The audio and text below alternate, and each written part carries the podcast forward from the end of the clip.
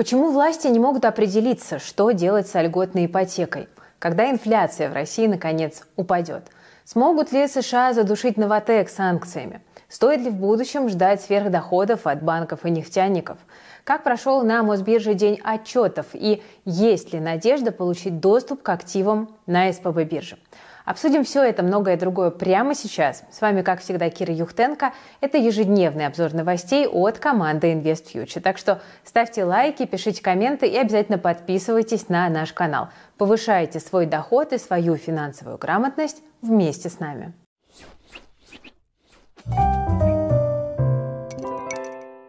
Друзья, мы с вами сегодня начнем с важной темы, которая в последнее время очень много споров вызывает – Будущее льготной ипотеки и в целом перспективы рынка недвижимости – это вопрос, который волнует как тысячи, миллионы обычных людей, так и экономику в целом. С одной стороны, ходят разговоры о том, что льготную ипотеку завершат, потому что кредиты с господдержкой сильно перегрели рынок новостроек. Но с другой, если сейчас льготку резко отменить, то этот самый рынок может быстро схлопнуться. Ну а власти, естественно, этого допустить не могут. Поэтому сейчас и предлагают разные меры, которые связаны с продлением льготной ипотеки. И что самое интересное, эти меры довольно часто друг другу противоречат. Ну вот, например, как пишут «Известия», в Госдуму на днях внесут законопроект о снижении ставки по льготным ипотечным программам с 6,5 до 3%. Подтолкнул депутатов к такой идее как раз-таки стремительный рост цен на первичном рынке недвижимости. В некоторых регионах квартиры подорожали на 20 и более процентов. Как утверждают авторы инициативы, застройщики пользуются повышенным спросом на недвижимость и искусственно завышают цены. И из-за этого россиянам становится сложно кредиты обслуживать. И помочь им в этом, по мнению депутатов, сможет двукратное снижение процентов по льготной ипотеке. Но, честно говоря, эта идея выглядит довольно странно, потому что именно льготные ставки, как я уже говорила, привели к перегреву рынка. То есть получается, как в той шутке. Главное в следственных действиях – это не выйти на самих себя. Чтобы не быть голословной, я предлагаю заглянуть вот на этот график. Тут показано, как менялась стоимость квадратного метра жилья в Москве за последние 10 лет. И вы прекрасно видите, что после введения льготной ипотеки в апреле 2020 цены на квартиры резко пошли наверх. И парламентарии, конечно, забустят рынок еще дальше, если дополнительно облегчат ипотечные условия. При этом другие депутаты всего неделю назад, наоборот, предложили ограничить льготную ипотеку. Ну, если чуть-чуть поконкретнее говорить, то оставить ее только в регионах, где э, низкий спрос на недвижимость, и поднять при этом минимальный первоначальный взнос до 25%. Ну, а, например, Банк России вообще считает, что в стране нужно сохранить лишь одну льготную программу ипотеки, которая будет помогать людям, которые реально нуждаются в жилье. Вот об этом буквально сегодня заявила зампред ЦБ Ольга Полякова. В первую очередь регулятор выступает против продления самой популярной программы на квартиры в новостройках. Изначально она задумывалась как антикризисная и временная, чтобы удар пандемии стройку не вырубил, ну а привело все к росту цен на жилье и сильному дисбалансу на рынке. По словам экспертов, квартиры в новостройках сейчас стоят на 20-30% дороже, чем во вторичке такого же качества, но на пару лет постарше. По сути, полуфабрикаты стали цениться выше, чем готовый продукт. И вот теперь ЦБ хочет прикрыть льготную ипотеку, чтобы рынок пришел в чувство. Его в этих планах поддерживает и Минфин.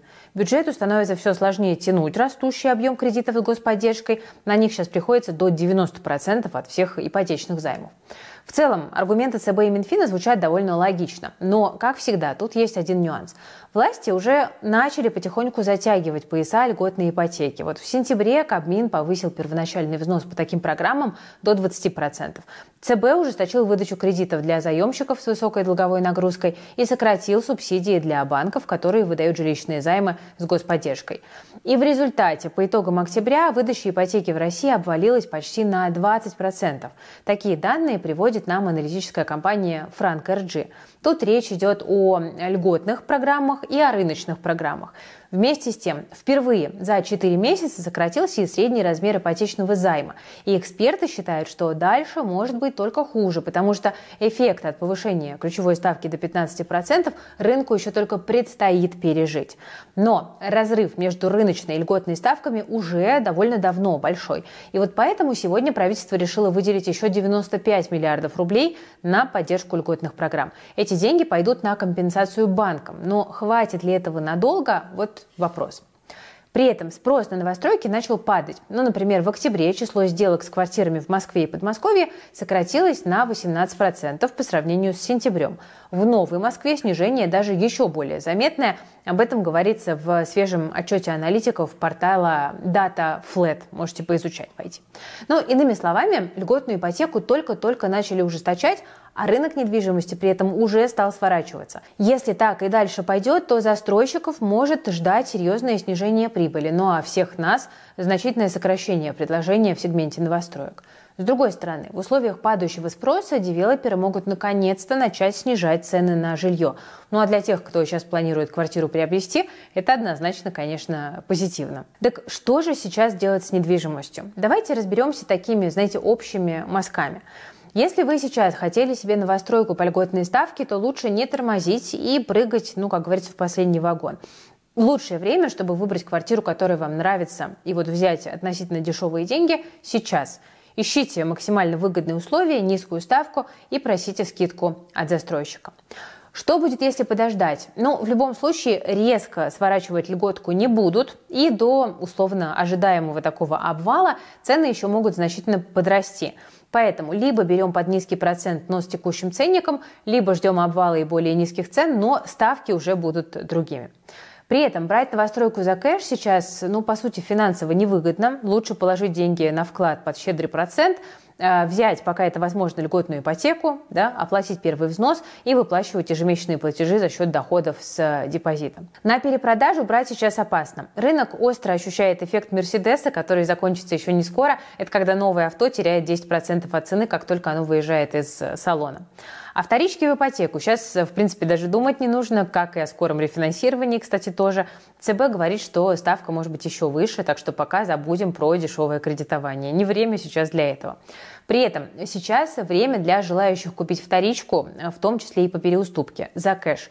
Многие аналитики говорят, что продавцы начинают давать дисконты, ипотечный спрос охлаждается из-за высоких ставок, и история, э, скоро история вот с демпингом может стать регулярной.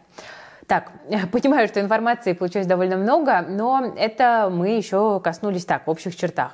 Вообще есть квартиры, которые, в принципе, постоянно дорожают, их ликвидность там слабо зависит от общих трендов. Я сейчас говорю о таких объектах, которые всегда будут востребованы. У нас э, на канале «Деньги из бетона», кстати, вот сегодня как раз вышел чек-лист о том, как выбрать вот такую квартиру, QR-код э, на экране у вас, так что заходите, узнавайте, как отличить объект, который никогда не упадет в цене, от э, такого объекта, который будет дешеветь. Я уверена, что материал будет интересен, полезен всем, кто планирует покупать или продавать э, квартиру.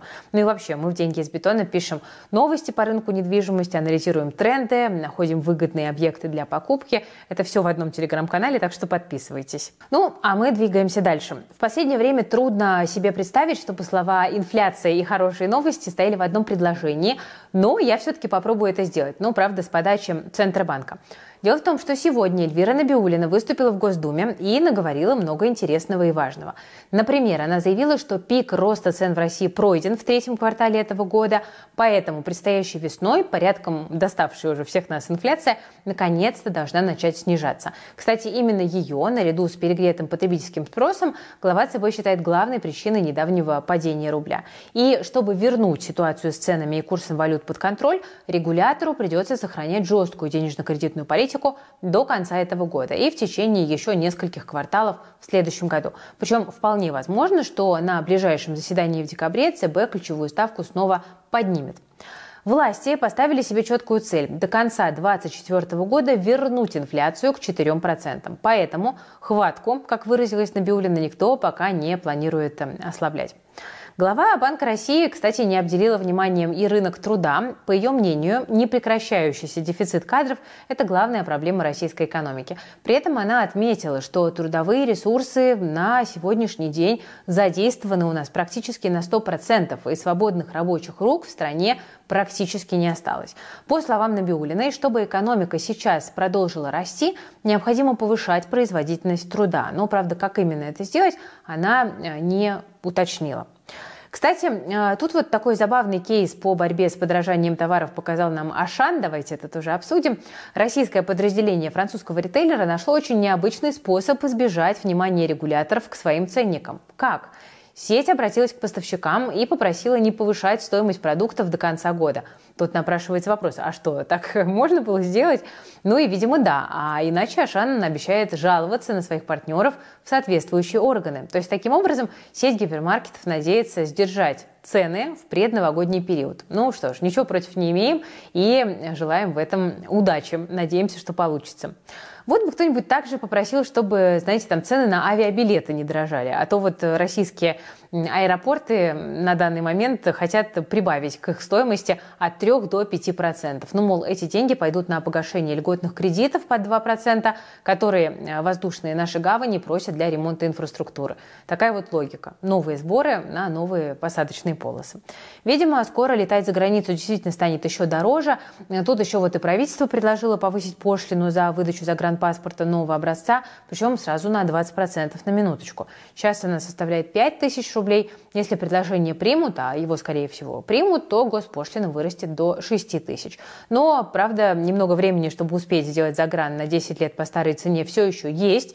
Сейчас законопроект прошел только первое чтение в парламенте, но, судя по всему, повышение все же не за горами, так что поторопитесь, если собираетесь оформить э, заветный документ, знаете ли, тысячу рублей на дороге не валяется. Раз уж мы с вами заговорили про рынок труда, давайте обсудим тренды, которые сейчас им управляют.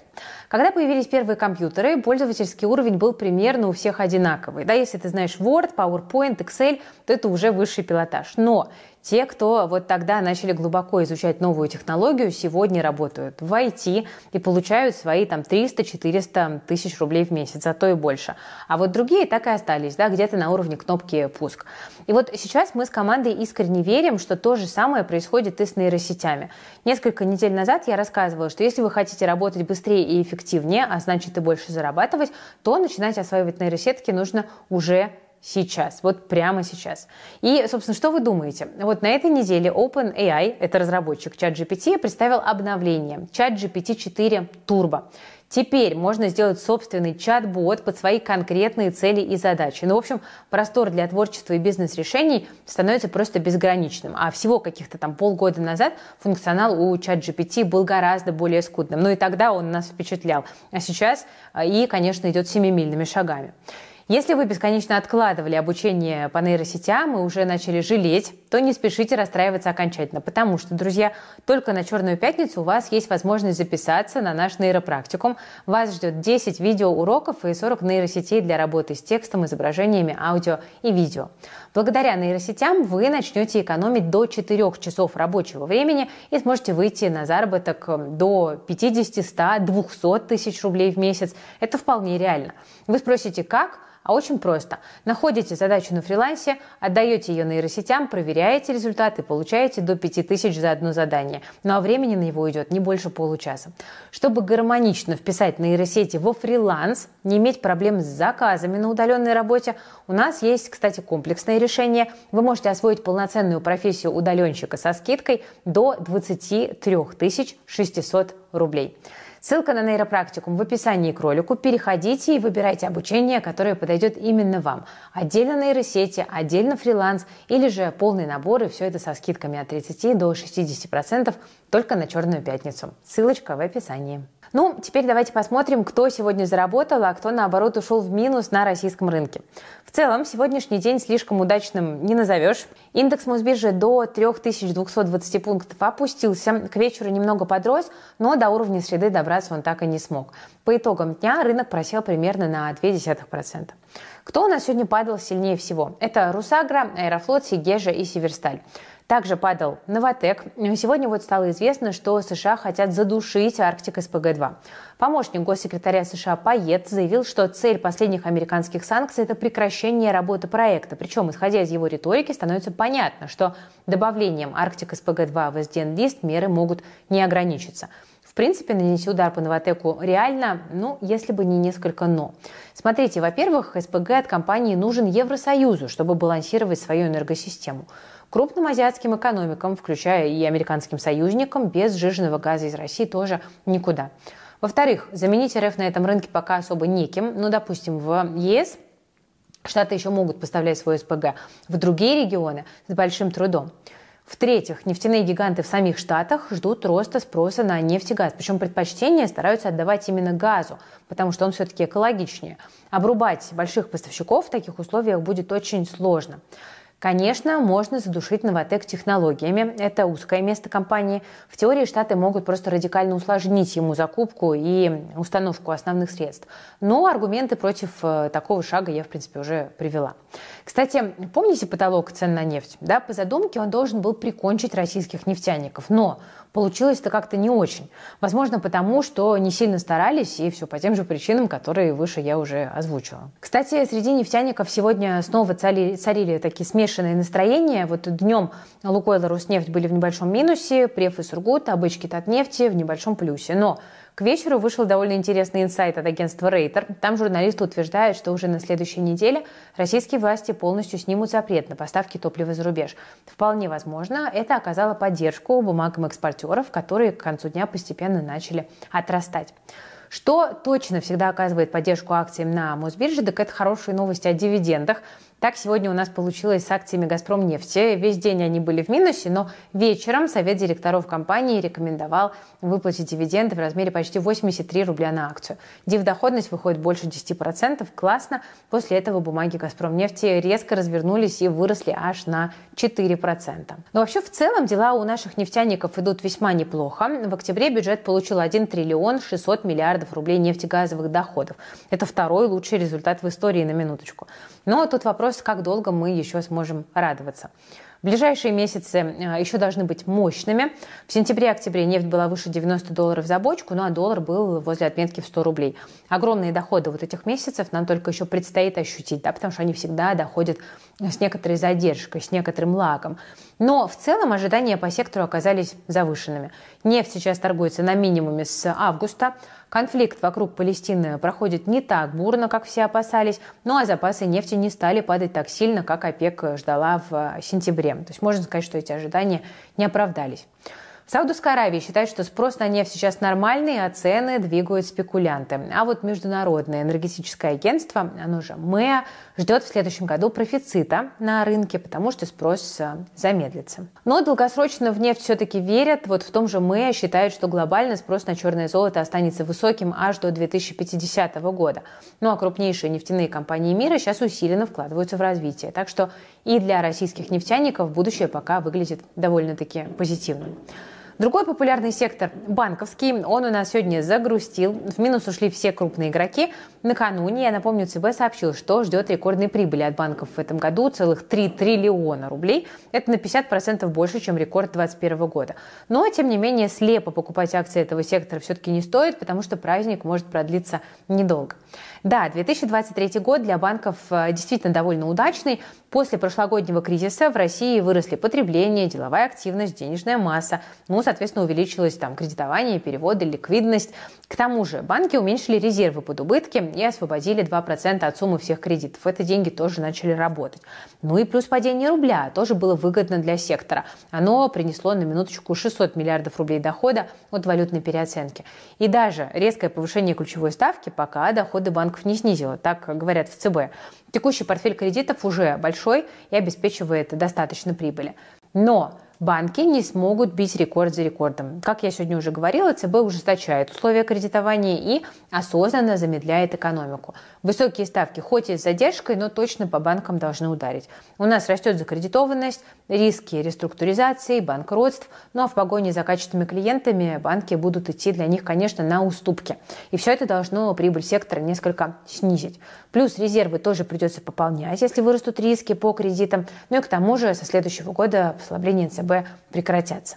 Однако замедление экономики тоже не будет вечным. Поэтому эти проблемы банков можно рассматривать и как шанс закупиться бумагами подешевле. Но, тем не менее, следующий год явно будет для сектора менее прибыльным, чем этот. И я рекомендую нам всем инвесторам держать этот факт в голове. Кстати, сегодняшний день отметился у нас еще и целой пачкой свежих отчетов от российских компаний. И вот там, друзья, есть на что посмотреть. Ну, например, э, сильно отчитались компания Softline, которая предлагает решения в области цифровой трансформации и кибербезопасности рентабельности. Рентабельность оборота по валовой прибыли за третий квартал у нее выросла с 11 до аж 26%. Сам оборот за этот период подрос на 52%. Валовая прибыль увеличилась почти в 4 раза. При этом за 9 месяцев оборот от продажи своих решений вырос на 150% и дает уже практически половину всех денег. Собственно, отсюда и рекорды по рентабельности. Продавать свое всегда выгоднее.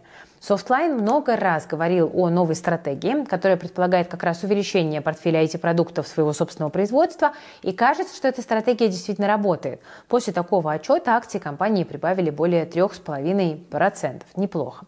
Но, смотрите, тут ложка дегтя тоже есть, куда же без нее. Э, чистая прибыль в третьем квартале отрицательная у компании, хотя в целом за 9 месяцев она в плюсе, в хорошем плюсе, это 6,5 миллиардов рублей. Тут дело в том, что Softline все еще находится в стадии такой вот некой трансформации бизнеса, и тут нужны расходы. Штат сотрудников сильно расширился, зарплаты айтишников растут в геометрической прогрессии, ну и прибавьте еще и 7 сделок слияния и поглощения за этот год. Ну, в общем, Наташа, мы все потратили на развитие, да, как в том меме. Но, несмотря на рост расходов, долг более чем в норме. Ну и в целом отчет показал, что софтлайну сейчас помогают и рыночная конъюнктура, и удачная новая стратегия. Так что кажется, что перспективы у компании весьма и весьма позитивные. Дальше. У нас с вами сегодня неплохо отчитался Ростелеком. Давайте про это тоже поговорим. За 9 месяцев выручка компании выросла на 14%. Почти полтриллиона рублей она составила. Чистая прибыль за этот период увеличилась на 29%, до 40,5 миллиардов. Показатели довольно устойчивые. Компания успешно адаптируется к новым экономическим реалиям. Это позволяет э, рассчитывать на хорошие дивиденды от Ростелекома. За 2022 год э, он может выплатить 5 рублей и 40 копеек на акцию. Доходность в случае одобрения составит почти 7%. После публикации отчета, кстати, и обычка, и префы Ростелекома прибавили примерно там, по полтора процента. Тем временем акции VK к вечеру пошли в минус, хотя утром неплохо плюсовали. Это достаточно странно, потому что IT-гигант тоже выпустил хороший отчет за 9 месяцев. Выручка компании выросла на 37% до 90 с лишним миллиардов рублей. При этом среднедневная аудитория VK увеличилась до 76 миллионов человек. Это больше половины населения России. Главный драйвер роста доходов компании – это онлайн-реклама. Выручка от нее выросла почти в полтора раза, до 55 миллиардов рублей. Но Вики, видите, как бы не опубликовала ничего, что позволило бы судить, судить нам об эффективности бизнеса. Данных о прибыли EBITDA нет, только информация о выручке и аудитории. При этом э, первое полугодие компания завершила с убытком в 11 с лишним миллиардов рублей, а прибыль до налогообложения упала на 42%. Операционные расходы наоборот, выросли. Но, вероятно, инвесторам не понравилась такая частичная публикация отчетности, поэтому акции Вике сегодня и перекочевали из зеленой зоны в красную. При этом, кстати, к вечеру у нас в лидеры роста вышли бумаги Фосагра. Это случилось после того, как Совет директоров компании рекомендовал промежуточные дивы 291 рубль на акцию. Див доходность чуть больше 4% получается.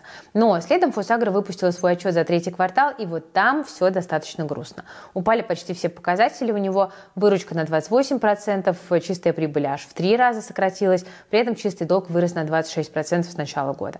Аналитики говорят, что с учетом высокой базы прошлого года цифры в отчете в принципе ожидаемые, но тем не менее после публикации рост акций, конечно, замедлился довольно серьезно. Ну а сейчас, друзья, давайте-ка мы обсудим новые подробности о будущем СПБ биржи, которая попала под санкции.